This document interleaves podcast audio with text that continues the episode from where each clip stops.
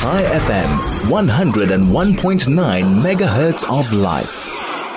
You know what doesn't have a nice vibe at the moment is South Africa, particularly with the ANC and their very, very strange uh, international policy. What on earth is going on? We, of course, have extensively co- uh, covered and will continue to cover the South Africa's application and case against Israel at the International Court of Justice.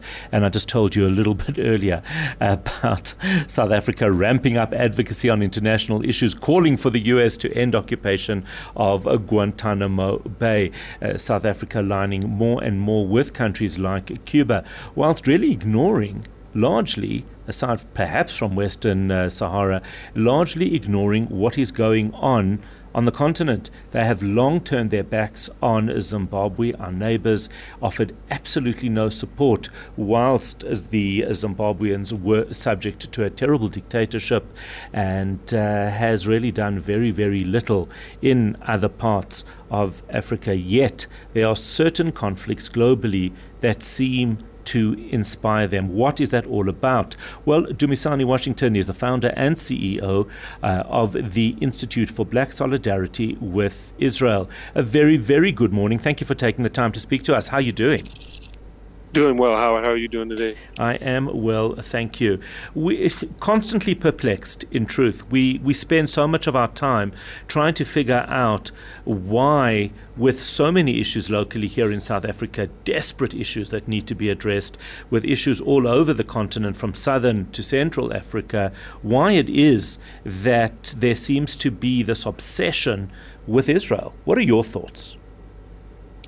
Well, honestly. Um, this is a historical thing, Howard. This goes actually back to, without a long history, just really quickly, it really goes back to the 1973 Yom Kippur War. After that war, in which Israel, similar to now, defeats its enemies uh, in, in, an unlikely scenario because it was outmanned and outgunned again, uh, the Arab powers that launched the war against Israel then put pressure on the African states in the in the Afri- in the uh, United Nations to pass and draft a, a, resolution which was entitled at that time Zionism is Racism. It actually was passed in 1975. The reason I go all the way back mm, there mm. is because those Arab states used their oil reserves or their oil, uh, uh, if you will, to actually pressure the African states to vote for those resolutions or they were going to raise their oil prices. There's been a manipulation of African states by the Arab powers for decades. And unfortunately, we're seeing it now the same type of manipulation and the same type of unfortunate cooperation between the ANC and Hamas, which, in what you said, makes absolutely no sense, particularly with everything that's going on with South Africa now. Yeah, so I, I didn't actually realize that it that's where it went back to. But why why is it that that South Africa can't see that there are potentially a number of perspectives on this conflict, and that actually, and, and the tragedy of it is that they could play, they could have played a role in brokering peace because South Africa did transition in a magnificent way from uh, from the uh, apartheid regime to become a real democracy. We could have exported that to the rest of the world rather than what we're doing right now. There have been uh, many prominent South African leaders who said precisely what you just said now. And I, one one the name I can't remember. I saw an interview of him a few months ago, but as as well as uh, uh, former Chief Justice Mogoeng Mogoeng, mm. he said something similar to what you said that we as South Africans, Black South Africans, having endured what we endured during apartheid, could play a peacekeeping role. I've heard that and for multi generations of black South Africans. And so, why the to your question as to why the ANC is not uh, taking that at the helm. Well, again, I'll leave that for people to speculate, but it does seem awful strange that in this situation, when this ongoing conflict between Israel and Hamas, or Israel sometimes in the Palestinian Authority, it would appear that the ANC almost pretty much consistently sides on the sides of the Palestinians without even considering what else is going on, particularly after the horrors of October the 7th and babies slaughtered and women raped. There's, eh, there, there seems to be no real nuance, just a full throated support of Hamas. Yeah.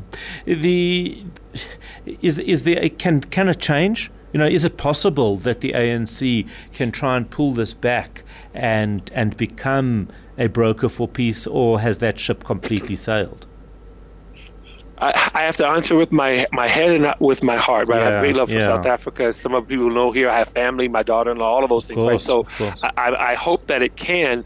But what what usually happens in these types of situations, uh, Howard, and again, this is beyond not just South Africa, but just in terms of just nations, right? When it goes in its direction, in terms of uh, address, addressing or, or, or embracing extremism, that type of thing, it usually takes another group of younger leaders to come to the helm and choose a different path. Now, I hope it doesn't take something as long as that, mm, but mm. unfortunately, that's what history seems to teach us. I've spoken with many, obviously younger black South Africans who don't feel for, for them the ANC does not uh, speak for them in this situation and many others. And like you said, I, over and over again, I, without me naming names, they'll say things like the high unemployment rate, the crime rate, mm, the lack mm. of opportunity, the lack of uh, opportunity to go to school, all of those things. These things that for bread and butter issues for Black South Africa, uh, uh, Israel Palestine is not even anywhere on the list, right? It doesn't even make the and top nor should it be. things on the list. Nor should it be. I yes, can't feed absolutely. my kids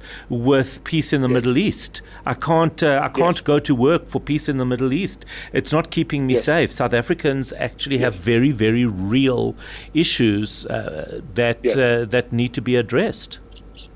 Yes, and not only does it need to be addressed, some of them they've articulated issues in which Israel can help with water and water irrigation and those types of things, right? Here you have Israel that can help solve many of those issues if they're cooperating. So you'll have other black South Africans making that case that not only uh, do we have other issues to be dealt with, but Israel could actually help us deal with some of those issues. Mm. Do you think it is a di- deliberate diversion, or is this absolutely part of uh, the ANC's makeup and personality? I think it's both. I don't think those things are mutually exclusive. I mm-hmm. think that it is a, uh, it could be obviously a diversion when you're talking about the type of real pain. We we just had a group there back in December of 2023, I believe it was. Yes, we took a group to South South Africa, beautiful country. We took our IBSI ambassadors all throughout the land, including Cape Town and including uh, Soweto, everywhere, and they saw the contrast of this beautiful land and people who were really really hurting, but just amazing people. South Africa, you have the most amazing people in the world, our hearts just went out. I don't care if they were Jewish, if they were not Jewish, if they yeah, were yeah. black, if mm. they were colored, if they were. It was just amazing people who, in the midst of very, very difficult times, are still so gracious, are still so open. So what you have here is a situation where it seems like the leadership is willfully choosing its own direction, its own path, and unfortunately that happens. The Book of Isaiah says that sometimes when that goes off the rails, it says your your leaders have chosen their own way. Let me say it in a nice way, right? Mm. That seems mm. to be the case because they are they're putting other people's needs before their own, and it, it seems that that's real. And it, South Africa's not alone in that. I can criticize my own government for those, doing those types of things. Unfortunately, that seems to be what's going on here. What does this mean in terms of anti Semitism? As a Jewish community, we've certainly not felt a very high level of anti Semitism on the streets of South Africa. And we still actually, even with all of this going on, don't feel it the way that others are, other Jewish communities are feeling it around the world, as, as you're witnessing uh, perhaps in, in, in the United States. Uh, but Yes. but we can't help feeling that the that our ruling party is anti-Semitic. What are your thoughts on that? Well, two things I, I would say to that. Number one, uh, to the last part, um, when you see the type of heavy-handed, un, an, an uneven approach to something like the Israeli-Palestinian conflict, it's really difficult to attribute that to something other than either anti-Semitism, anti-Israel bias, whatever term you want to use, because again, it just does not seem rational, especially in the wake of what we now call we have to call post October the seventh, right? There's that just doesn't seem rational at all. But the other thing I'll say there, that's really key that you just pointed out, here you have an ANC, unfortunately, that has been pretty consistently hostile to the state of Israel, to say the least. Yet the fact that there is not the rampant anti-Semitism on the streets of South Africa, like there is here, ladies and gentlemen, here, in the United States, the home of the free, the land of the free, home of the brave. There's the anti-Semitism in L.A., Mm, in New mm. York, in Chicago. See, so here's the thing: here you have a pretty anti-Israel administration in South Africa, yet the people don't reflect that mentality, which tells you all again the disconnect between the leaders and the people. Yeah, very, very interesting and uh, fascinating insights. I really appreciate that. I'd love your thoughts, your reaction on 34519 or 0618951019. Dumisani Washington, founder and CEO of the Institute for Black Solidarity with Israel, sharing his uh, thoughts around the ANC, around South Africa, and their approach to the Israel and Palestinian conflict.